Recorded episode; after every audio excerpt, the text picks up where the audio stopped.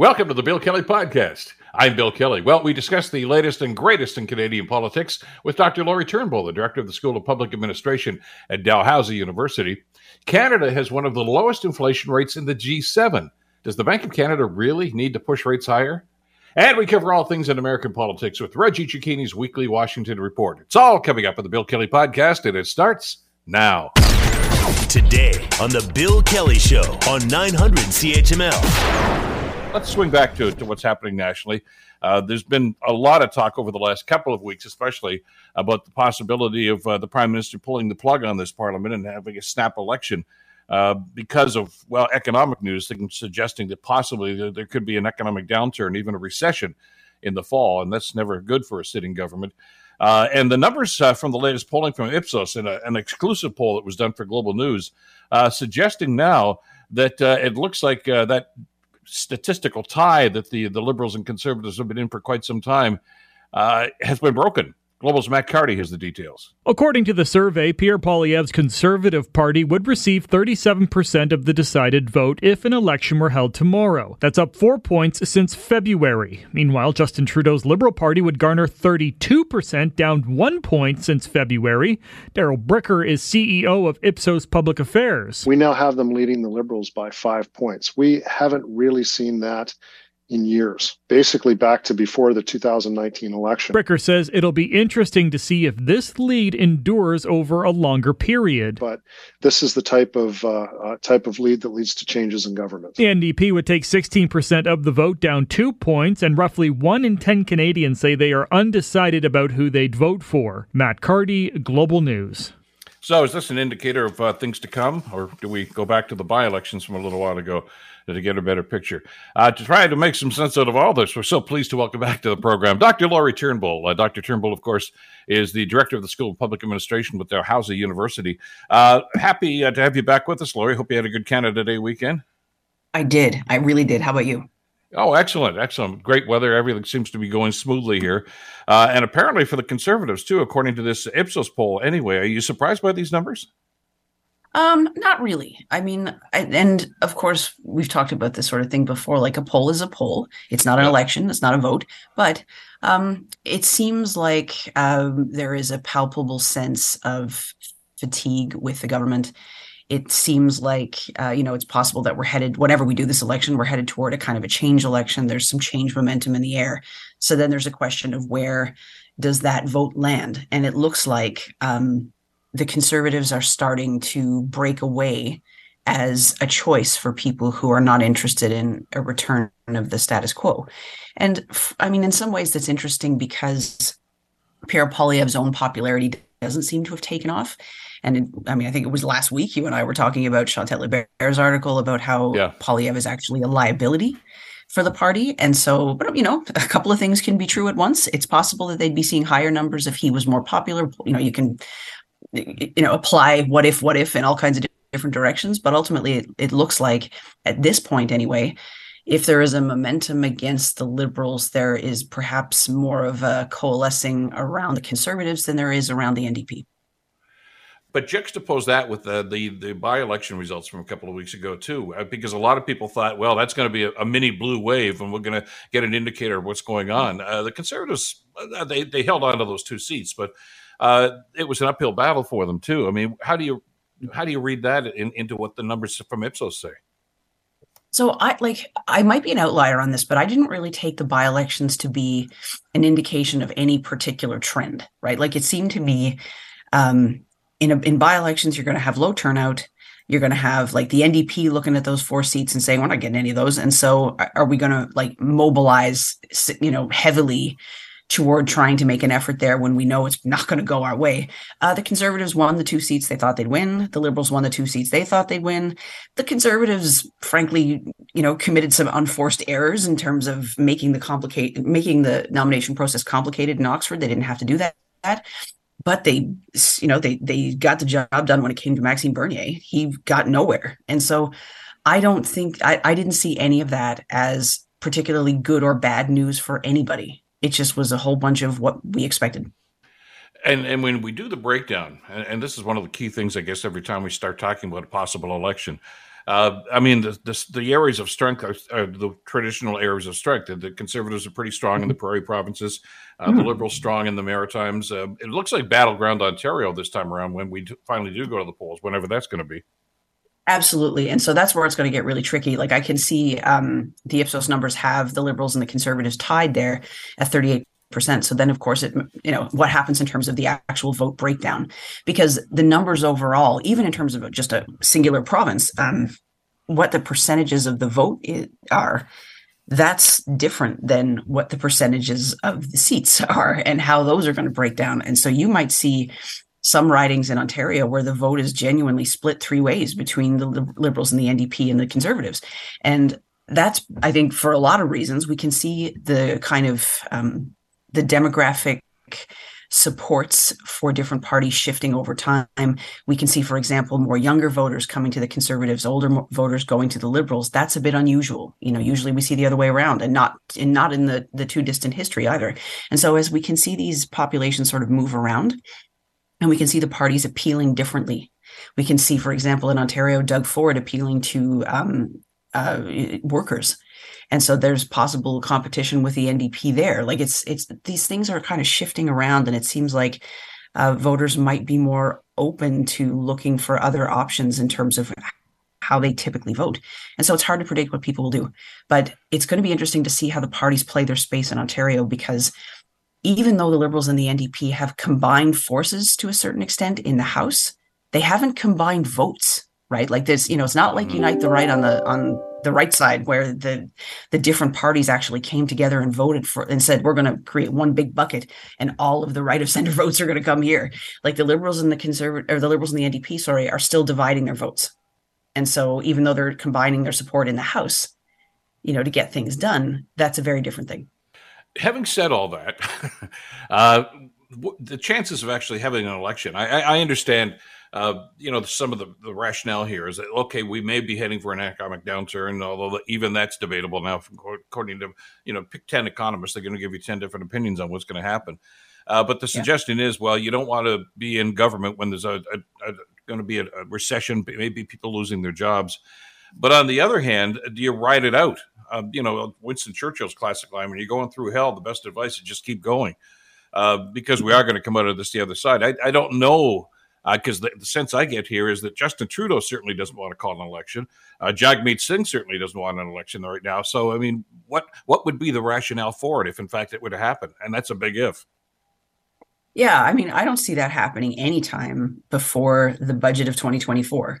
If they can, if it seems to me, if they can bring down a budget that is not uh, you know, all about trying to fortify ourselves against a recession. If they can put something in the window that looks hopeful and not, um, you know, if people don't feel as gripped by the cost of living crisis that we're in right now, uh, I don't think Trudeau wants to go to election now. I mean, like in my home province of Nova Scotia, the carbon tax is on now. I mean, and and we we've gone back and forth on the carbon tax, but still, those sorts of things um, are going to make, I think, people you know, possibly cranky at the ballot box. I don't think oh, the yeah. liberals want to go. The NDP definitely don't.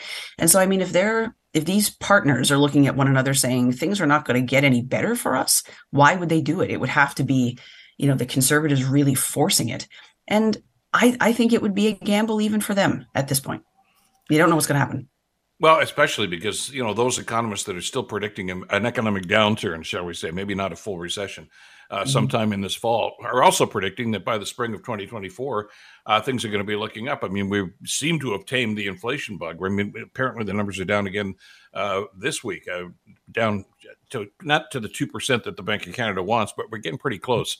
Uh, and if that's the case, uh, I guess the advice would be, well, just ride this out then, because uh, you know better days ahead come April, May, June of next year. Oh, that's it. I mean, I can't imagine the liberals going before that. I don't think um, any of the things that we've seen, like for example, that things got really heated in June in the House of Commons before they broke for the summer, and the part the relationships between the the conservatives and the the government, like that was that was really difficult. And if they, it seemed like if things were going to simmer over to the point that they were willing to really go at the government and try to force an election and get the NDP on side and do all that stuff, if that was going to happen, it would have happened, I think. and they all seem to manage to figure it out and pass the legislation and go home. It's amazing how they magically do that, you know, every year, even though they're at each other's throats and everything. And so it seems to me, um, you know, the it will probably go till at least the budget of 24. And at that point, like they are almost to that 2025 mark. And so it's not like Trudeau's coming and asking for an early election again.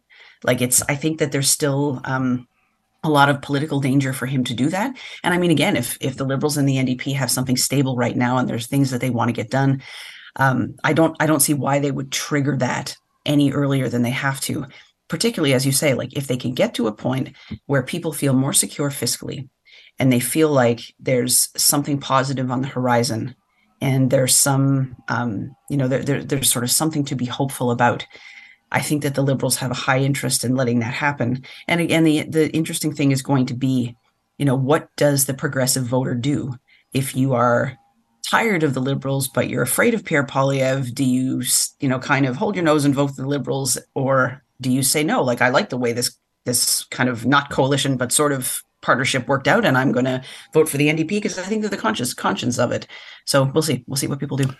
And again, like you say, this is really kind of like playing on a dartboard, isn't it? I mean, I, I, read Warren Kinsella's piece in the Sun the other day too, where he's suggesting maybe the NDP are losing support to the Liberals uh, because they're ticked off with this whole partnership and saying, okay, uh, as you say, it's the devil they know. So uh, yeah. it's it's really kind of up in the air. And again, as we've always talked about, uh, it's really where the votes are. You know, it's it's one thing. I mean, you know, what is it? The last three elections now the conservatives have actually had more votes in federal elections than the liberals do, but they're sitting on the other side of the house still. Yeah, like in 2019 and 2021, the conservatives won the popular vote but did not win the seat count. And it's going to be interesting. Like, I think this is part of Kinsella's uh, conversation too, and and I read that article. Um, what are the conservatives going to do with this partnership between the Liberals and the NDP, what if the Conservatives win a plurality, but not a majority of seats? Who's going to work with them? And will people tolerate uh, a House that is, you know, more conservative seats than any other party? But what if the Liberals don't resign? What if the Liberals and the NDP say, okay, look, we've got this partnership between the two of us. We've still got we still got a, a majority, even though um, the Conservatives are the party with the most seats. Will people tolerate that approach to government? I'm not. I don't know. Right? Like I think um, the Conservatives would really blow that up, and so it, it's. I'm not sure if Poilievre is at the point yet where he would get the kind of return on that. You know that that surge that we can see in that poll. I'm not sure if that would come back to him in terms of a strong enough seat count to let him an opportunity to form government. I don't know. Well, and that almost happened. It was in 2006, I guess it was, just after Stéphane Dion took over the Liberal Party leadership, uh, where he and Jack Layton and Gilles Duceppe uh, decided, you know, they were going to be the three amigos and go to the Governor General and say, we can form a government. He can't. And uh, I know Stephen Harper kind of freaked out and said it was unconstitutional. It wasn't. They could have done that. It's within the rules. And uh, and you're right, that could be in play here too. There's there's a, a lot of intrigue here. Uh, it's still to come, and and again, which is why I think nobody really wants to pull the plug on this thing just yet. Yeah, and another thing that we don't that is I think a significant factor in this is the strength of the Bloc Québécois, which yeah. in the rest of the country, of course, we don't. You know, that's not on our ballot, but in Quebec, um, the Bloc's numbers are solid, and that is a significant factor because it makes the continuation of a minority government much more likely if you've got that kind of vote split in Quebec, which is obviously a very vote rich and seat rich province. And so it means, you know, we have to normalize possibly a continuation of minority government, which could mean, you know, seeing more of this partnership style where the government not, isn't necessarily the party with the most seats, which is a significant departure from what we've always done, but mm-hmm. is not um, is not at all unconstitutional. It's completely legitimate. We're just not used to it. Uh, speculation continues, and uh, we'll continue to talk about it, I guess. Lori, always a pleasure. Have a great week. We'll talk again soon. Thanks, Bill. You too. Take care. Dr. Lori Turnbull from Dalhousie University. You're listening to the Bill Kelly Show podcast on 900 CHML. The good news is uh, we know the problems we've been facing economically for the last little while inflation and higher interest rates, et cetera, et cetera, et cetera. Uh, but we seem now to be trending in the right direction. At least it looks like that as of now, but who knows what's going to happen. Uh, the good news oh, about taming inflation, though, I think is, is really a, uh, one of the key elements here and the big takeaway from the report that we got last month. Nojoud Al Mallees has uh, some details for us. The federal agency says the slowdown was largely due to lower gasoline prices compared with a year ago. Meanwhile, grocery prices were still skyrocketing last month, rising 9% from last May. The slowdown in the headline rate comes after inflation ticked up slightly in April to 4.4%, setting off some alarm bells at the Bank of Canada. Forecasters were widely anticipating a sharp decline in inflation this year as price increases slow compared to the rapid run up in the first half of 2022. The Bank of Canada will be paying close attention to today's report as it gears up for its next interest rate decision on July 12th. Nojoud Al Mallees, the Canadian Press, Ottawa. Oh, and therein, thank you, Nojis, for that report. Uh, the concern here is what is the Bank of Canada going to do? The indication we got from uh, the big cheese patty, the Bank of Canada, uh, Tiff Macklem, just a few days ago, was uh, they're thinking and leaning right now towards continuing uh, increases in the uh, interest rates. wait a minute. That's that's not the kind of news we really wanted to hear because of the impact it's going to have uh, not just on inflation, but on you, me, the, the people that are trying to deal with these economic woes that we're all facing right now. So, what is going to happen and what should happen? Uh, next guest has got some insights into that. Armine Yalnizyan is an economist and uh, Atkinson Fellow for the uh, Future of Workers uh, and joins us here on the Bill Kelly Show to talk about this. Uh, Armine, thank you so much for the time. Great to have you with us again. Thank you for having me, Bill. Why are they even talking about raising interest rates? I mean, we're beating the inflation bug. I mean, it's got it's under four percent now. It's it's not at the two percent. I get that, but we seem to be trending in the right direction. Is, is is this taking a sledgehammer to kill a flea? Excellent question, and I think the problem is what they are seeing is that the core inflation rate is plateauing. It's just not going down any further.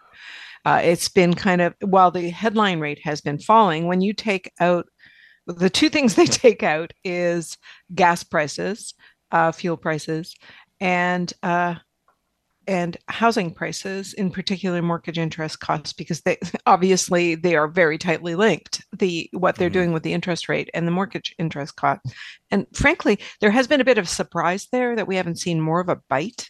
Uh, yes, there are a lot of people out there that are going to get hit uh, by the mortgage interest cost increases, but it's a smaller share of the population than it was prior to the pandemic. You know, that ha- could have something to do with the aging of the population, could have something to do with the fact that more people can't afford to buy. But in any case, it's a smaller share of the population that is going to be dinged by this interest rate sensitivity. So, yeah, it's going up. And yeah, it, it's spilling over into rental markets too, because the people that do have have themselves leveraged and a lot of different homes that are renting them out for a source of rental income, like a monthly source of income, they are not in a position to be able to continue without raising their rents or maybe switching over to short term rentals like Airbnb or VRBO. So I think we are looking at a bank that is saying, yeah, we're moving in the right direction, but it looks like it's not moving down fast enough. And therein lies the fight that has emerged on the front pages of every single business press outlet right now is is this the right thing to do and the consensus at least in this last week has been no it's not stop doing this so exactly i don't know where they're going to go but there's a bunch of them that are about to announce what they're going to do in the next few days in fact uh, we're looking at the U.S. on July the 20th. Like after us, we go on July the 12th. That's next week. Uh, after us is uh, the US, the European Central Bank, and the United Kingdom, and they're all expected to hike. So, what you do so well, and, I've read a lot of the stuff that you've published in the last little while, is you you also talk about the human cost of these decisions. I mean, you know, you can get uh, overwhelmed with stats here, but the reality here, as you mentioned, if interest rates are going to continue to go up, and somebody has to renew their mortgage, you know, a five year term if it's coming due this in the next couple of weeks, next couple of months, is really going to get dinged. It's it's not going to be like the days of the 19% mortgage. I get that, but it's going to have a significant impact on household uh, finances, uh, and and that's going to have an impact for. Well, a year, two years, however long the mortgages uh, that you're renewing for. What's that going to do to the economy, and what's that going to do to the psyche of individuals right now that are just barely getting by, and some of them not even that? Well, I think it, it's basically, in my view, and you have to understand, I'm not a central banker. I'm not looking at the same data that these people are. But from my view of how this is working, um, it is happenstance that rising interest rates have coincided with lower uh, inflation rates, as you as you had in that clip that you pointed out. The biggest driver of falling inflation has been gas prices. And why did that fall? That fell because um, global globally the world is turning away from oil and gas. Now, OPEC, the uh, oil producing cartel in the Middle East, has decided to cut its production by a million barrels a day. And we should expect to see prices to rise. But we're also all learning how to use less gas. Uh, so there, the the demand and supply story is really what's driving the big part of uh, inflation, and how, how what it means when central banks keep cranking up rates is it makes it more expensive to borrow money. Now, who borrows money? People that are trying to do something big in life, either going to school or buying a house, or businesses that are either trying to keep their business afloat or trying to expand. And on that second uh, shoe, uh, fewer people are buying uh, properties. More people are trying to pay off their mortgage as fast as they can, the ones that have the money. And that leaves everybody else. And everybody else is um, hostage to whatever businesses decide they're going to do to uh, try and control for higher interest rate costs. One thing could be that they lay people off. The other thing could be that they cut people's hours of work. Both those things mean that you and I, the workers that get affected, have less money to spend.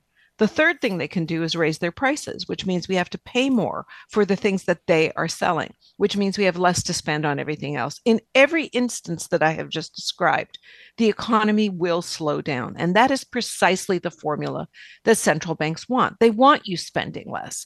But of course, if the you they're talking about is fairly well to do, you're hardly touched by these things. If you own your mm-hmm. own house, not that much. If you have savings, not that much.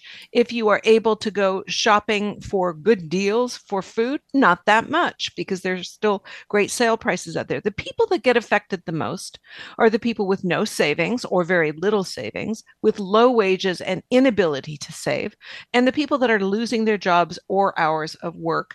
That is going to slow down the economy. Now, the last part I'll add to this is what the central bank keeps saying is they need to raise rates to slow down demand to let supply catch up. Well, if you just slow down demand, all you're doing is slowing down the process of supply catching up. So in in total, what I need to say to you and what we're seeing over and over again in the last 10 days we've seen stuff from the Bank of Canada itself from the uh, International Monetary Fund there were three articles in 24 hours in Financial Times, which is the major international English speaking paper. Three articles saying this is not the way to go. It is self defeating. But the central banks are absolutely committed to getting back down to that 2%. And in the process of going from 4% to 2%, they could do more damage than do good. Well, and we've already seen some of that, haven't we? I mean, you've talked about, you know, big purchases, for instance uh, or big projects. I mean, you know, the, the government federal government, provincial governments, they've all, I mean, talked about we've got to build more houses. That's that's part of the the, the drive here. Uh, I talked to the people that are wanting to build the houses, the developers and, and and home builders, and they're saying, I don't want to borrow money now. It's it's too expensive to borrow money. So that project I wanted to to start, that that that survey I wanted to build, those 25 houses, I'm not doing that right now. Well, and that's all because of the interest rate hikes that the, they, these guys are incurring. I mean, that's impacting them. Cost of building materials, we know, has gone up too. I mean, the collateral damage to the Bank of Canada policy here right now is is is well devastating to some of these people. I mean, they can't do what they want to do.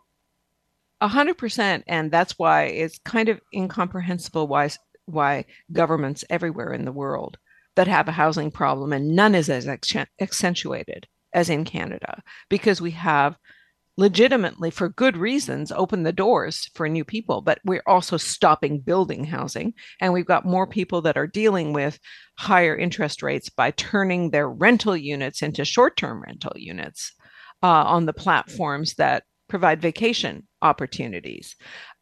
All of this is adding to more people coming in so more demand for housing and fewer people building new housing. We are building at a rate something like a quarter of what we were building uh, in the 1970s, and we're bringing in many multiples of the people we were bringing in in the 1970s. So we need governments to act and they're just not acting because there's a, a whole faction, a political faction that says the problem with inflation is governments spend too much. But if governments don't spend in this area, we will spend too much. That's the simple math of the situation. But and, are they creating a new normal here? I mean, that's the thing I find frustrating. And you know, I, I, go way back. I don't want to go too back into far back into history here, but you know, in the Harris government in the mid 1990s, all of a sudden they just arbitrarily decided uh, to cut social service uh, paychecks uh, to people. Uh, it created and and really you know created the need for a, a food banks all over the place. I mean, they existed before that, but now, you know, without them, some of these people aren't putting food on the table, and that's become the new normal. Sadly, well, they're doing the same thing with housing now, aren't they? I mean, I mean, if, if we're not building houses, as you say, that circle of life where people will rent initially and then they want to buy, that stopped. And as a matter of fact, people can't even afford to rent now because, as you mentioned, that market has become glutted. And now we've got tent encampments. And and municipalities as, as you and I've talked about in the past are now just saying okay where are we going to put them? It, it, they know that they're going to be here for the foreseeable future. Yeah. it, I don't want that to be the new normal but that may be a consequence here well I I mean you know what it always amounts to Bill is what do we expect of the people we elect to represent our interests. And the expectations are very low that governments will act for a variety of reasons. But we really, I mean, look, governments never lead the parade on yeah. how to fix problems, they follow the parade that other people uh, put into place. And we need a parade of people saying we need more housing. At the very least, governments should be backfilling the difference in interest rate costs for only affordable housing. I'm not talking about single family dwellings. They should be, there's a, whole bunch of things that the provincial government could do, for example, is like remove the land transfer tax for people that are downsizing. So they're freeing up stock in the single family uh, dwellings. The, the stock of places for sale is has plummeted and so prices are going up.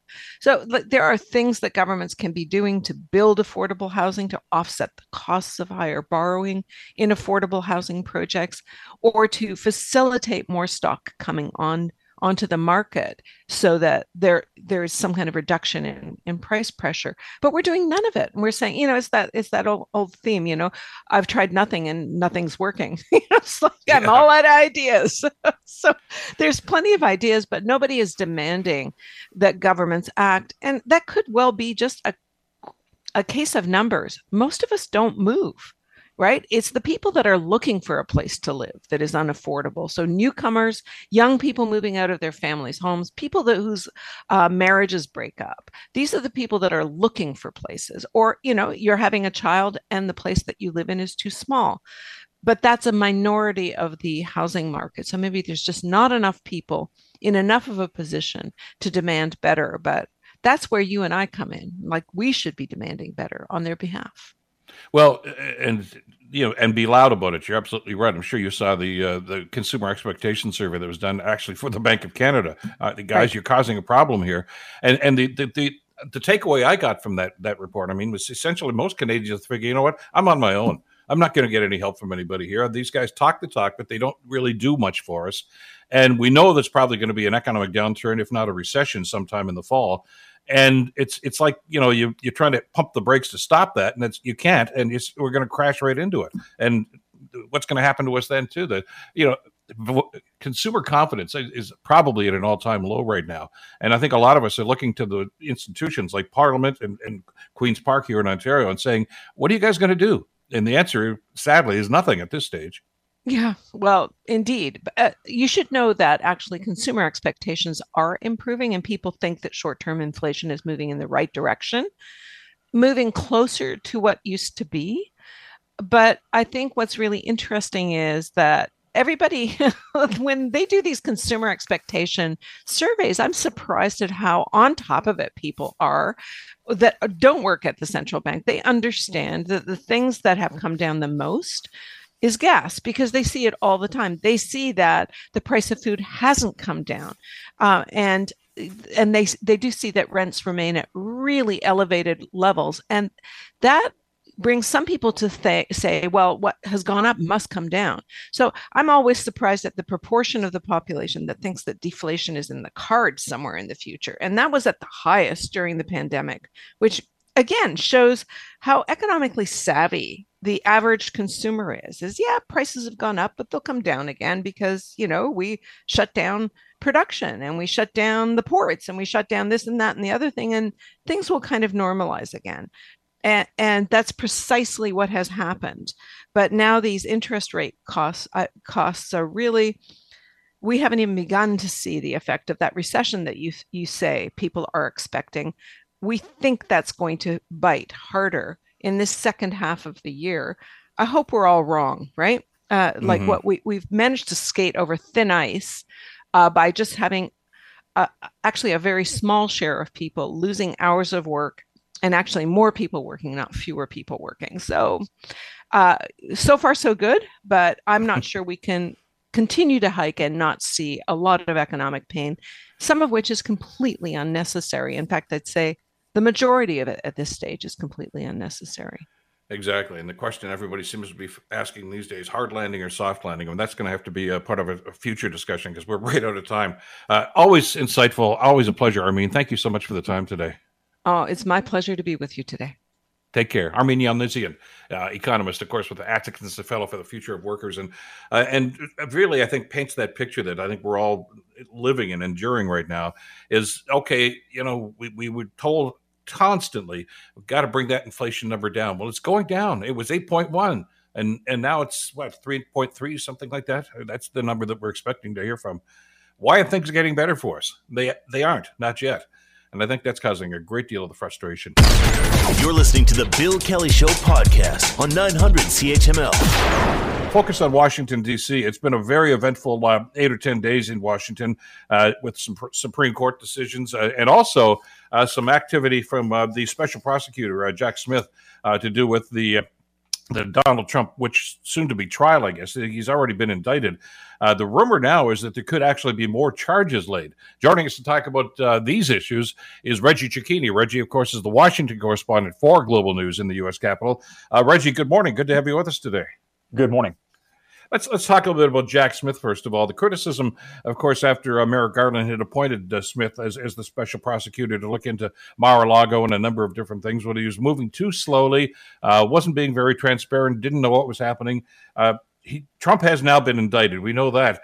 Uh, and as you've been reporting, uh, Smith may not be finished with Trump and with some of his his underlings. Uh, there's a possibility of more charges now.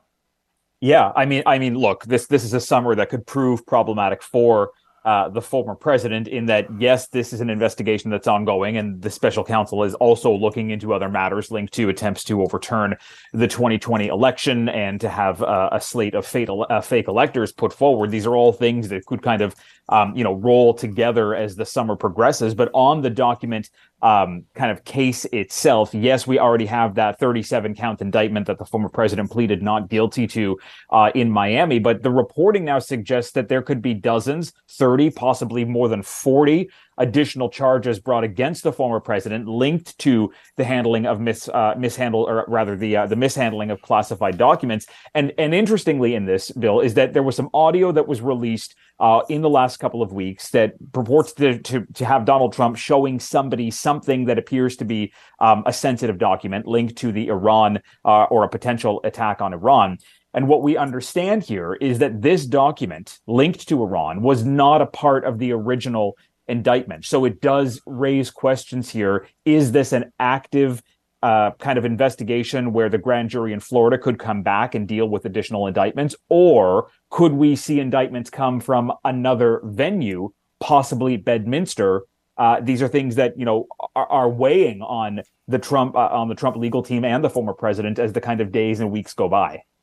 Well, let's talk about venue because I know you and I talked about that when the initial charges were laid, and, and you reported at that time, Reggie, that there was some concern about about laying these charges and doing the indictment in Florida. Uh, because Florida, let's face it, is first of all very Republican friendly with DeSantis as, as governor. Uh, but specifically, uh, Judge Aileen Cannon, who is a Trump appointee as the uh, district judge there, who's well, shall we say, in the past, shown a propensity to to favor Trump in some of these situations.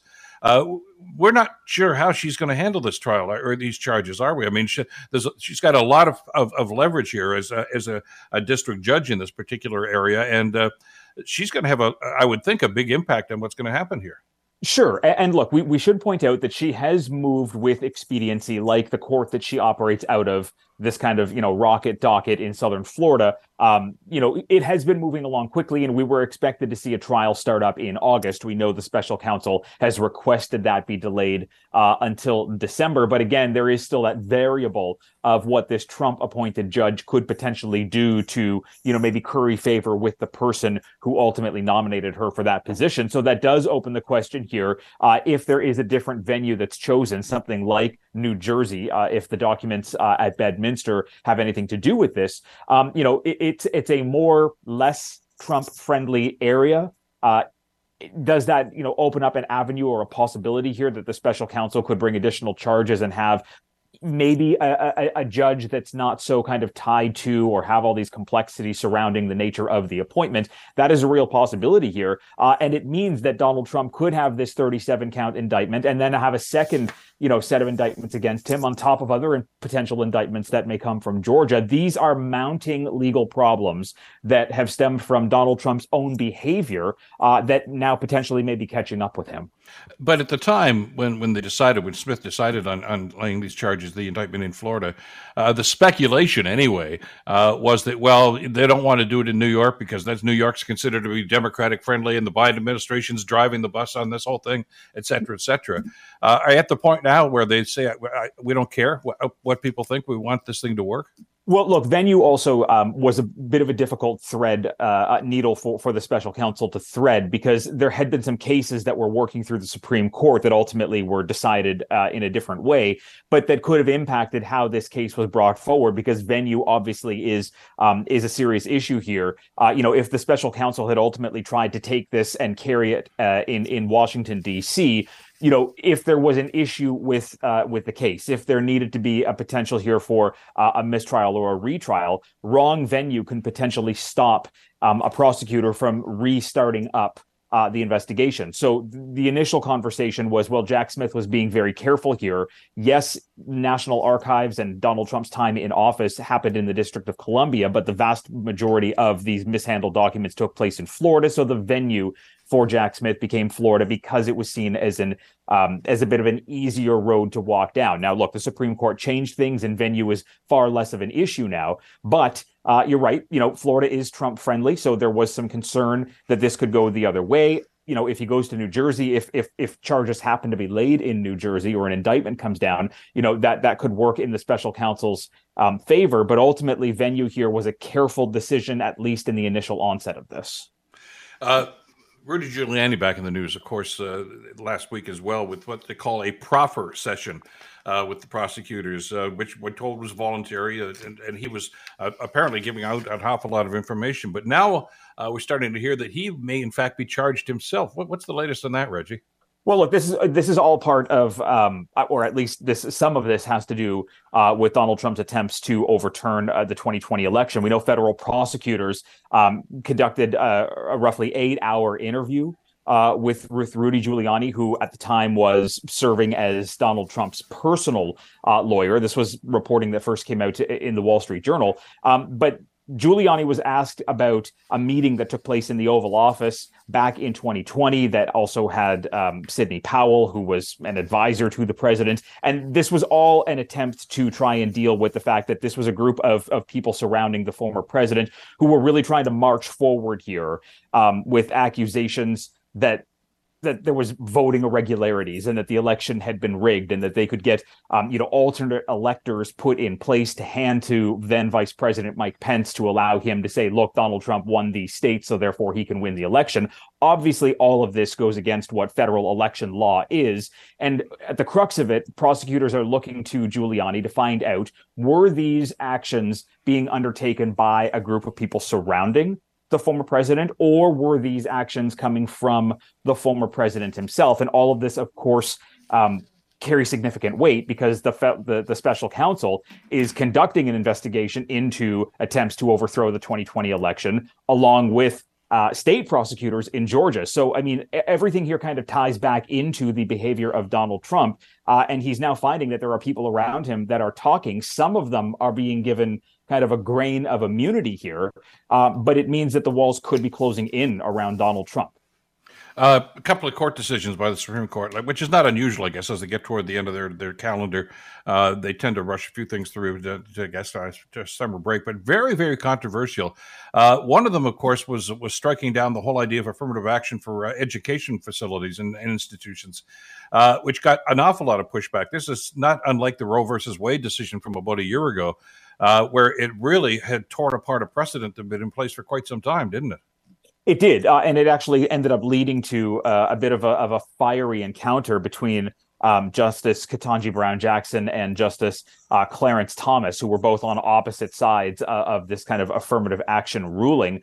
Ultimately what we hear from uh, from African Americans from the Black community in the United States is that overturning this um, part of affirmative action will have a detrimental impact on Black Americans' abilities to um, you know attend uh, higher education schools now that race cannot be uh, considered as one of the factors when it comes to uh, acceptance. Now, look, we, we should point out that there were um, other marginalized groups around the United States, including Asian Americans, who say that affirmative action was actually standing in their way of being accepted into these schools. So there were some groups that were lauding this effort. But ultimately, what we saw here was again the Supreme Court, a, a 6 3 conservative tilted Supreme Court, overturning decades of precedent and what it could be doing here is playing into politics. This could be something the Democrats kind of latch onto, like they did after Roe, uh, running towards 2024. The other decision, of course, having to do with the Biden student loan forgiveness plan uh, which uh, in, in, some of the reading I've been seeing anyway, Reggie, was pretty, uh, pretty much on shaky ground anyway. There was a lot of opposition to Biden's plan in the first place, wasn't there? There was, and it's because there was there was concern here that the president may have overstepped his his authority when it came to um, approving money for something that ultimately would come from Congress, because at the end of the day, the House is what controls the purse strings uh, in the United States. And here was the president trying to essentially erase $400 billion worth uh, of federal student loans. And there was conservative pushback uh, almost from the outset. And then this the Supreme Court again said, look, the president um, stepped across a line. He does not have the authority to do this. And in doing so, has kind of angered tens of millions of students who were really looking forward to this potential reprieve of $20,000 in federal debt before their uh, repayments from a kind of paused program under COVID start up later this year. Uh, you know, the White House is pushing back. Uh, they say that they have another plan that the Secretary of Education will be able to enact that will help to um, delete uh, some student loans, saying that it will be above the, the kind of legal line for them, but it will take time. At the end of the day, again, it's the Supreme Court going against what the kind of popular opinion is of the United States. And this is why we're seeing approval ratings for, or favorable numbers at least, for the Supreme Court at some historic lows here in like the low 40s and high 30s when it comes to how people view uh, the Supreme Court and its, you know, kind of appearing to have a bias now from one side to the other. Well, and it's I guess left the door open for for Biden to actually start to to criticize the court itself. Uh, I mean, in the past, presidents, I guess, have criticized some court decisions, but they've all seemed reticent to actually start to get personal about it. Uh, Biden's taken the gloves off with uh, with a, a, number of the justices now because of well, Roe versus Wade, and then then of course these two decisions. Yeah, the, and the, along with the decision uh, from the court that ultimately um, you know, allowed for for a woman in Colorado to discriminate against um, uh, LGBTQ couples who may want to seek a, a, wedding design site from her, even though she's never created a wedding site before. This is why we heard the president last week turn around and answer off camera, uh, off microphone at least, that quote unquote, this is not a normal Supreme Court. And we've heard him make these attacks on this court after, you know, overturning or upending decades of precedent that have allowed uh, you know, marginalized Americans for decades to be able to be seen or treated uh, as equal as other Americans. And, and it is rare for the White House to push back so fervently against a co equal branch of government even when they're pushing back against the House, they oftentimes still, um, you know, have respect for the process. This is a president and a vice president who have repeatedly criticized the decision making coming from this uh, court, and and some of that having to do with the fact that these were controversial, some of them controversial conservative appointments by Donald Trump. Uh, and this is a White House trying to tell the American public, look, we warned you this was going to happen. We need to ensure that this doesn't continue to happen. Uh, but as you mentioned in your reporting, these are lifetime appointments, so this isn't going to change uh, anytime soon. Uh, I don't anticipate there's going to be any retirements. Is, is there a political upside to Biden going after the court? Uh, you know, I'm just looking at the perfect uh, scenario here, Reggie, where Supreme Court justices, the individuals now, including Roberts, who some people thought had some modicum of, of, of trying to keep an even keel here uh, but seems to have sided with that. Uh, it can can Biden score points with the public now by going after uh, the Clarence Thomases and, and Gorsuch and others? Sure, he absolutely can. And look, there are some Democrats that are already saying we need to carry out impeachment processes now for some Supreme Court justices, notably uh, Clarence Thomas, who he himself has found himself kind of embroiled in uh, several financial scandals over the last several months. But look, in the overturning of Roe v. Wade last year, Democrats pounced on that and they carried it with them through uh, the November election. And sure, they lost the House, but they did not lose by as big a margin, uh, you know, as this red wave had been expected. So here we are now, well well more than a year out from the next election. Plenty of time for uh, for Democrats and for the president to latch on to what they see are uh, as harmful um, decision or decisions from the Supreme Court affecting their core part of the base. Uh, and this will become uh, a part of the messaging campaign running for the next year, in that the Supreme Court and conservatives and Republicans are taking rights away from Americans. Whether or not it works, you know, we have to wait to see. Uh, you know, the president has his own problems when it comes to polling, but at the end of the day, uh, decisions from the Supreme Court that can impact a, a marginalized group across, you know, one party's base can result in grassroots action and loud voices and can create you know a snowflake into a snowball situation and with a year to go or more that could be a, a, potential big uptick for this president as he tries to build on some sagging and lagging approval numbers Exactly. Well, uh, we'll wait for the, the shoe to drop with the uh, the legal cases and watch for your reporting, of course, on Global National. As always, Reggie, thanks so much. Have a great week. We'll talk again soon. Thank you. Take care. Reggie Cecchini, uh, Global News correspondent in uh, the U.S. Capitol. The Bill Kelly Show, weekdays from 9 to noon on 900 CHML. The Bill Kelly Podcast is available on Apple Podcast, Google Podcast, or wherever you get your podcasts from. You can also listen to The Bill Kelly Show weekdays from 9 till noon on 900 CHML. I'm Bill Kelly. Thanks again for listening. And don't forget to subscribe to the podcast. It's free, so you never miss an episode. And make sure that you rate and review.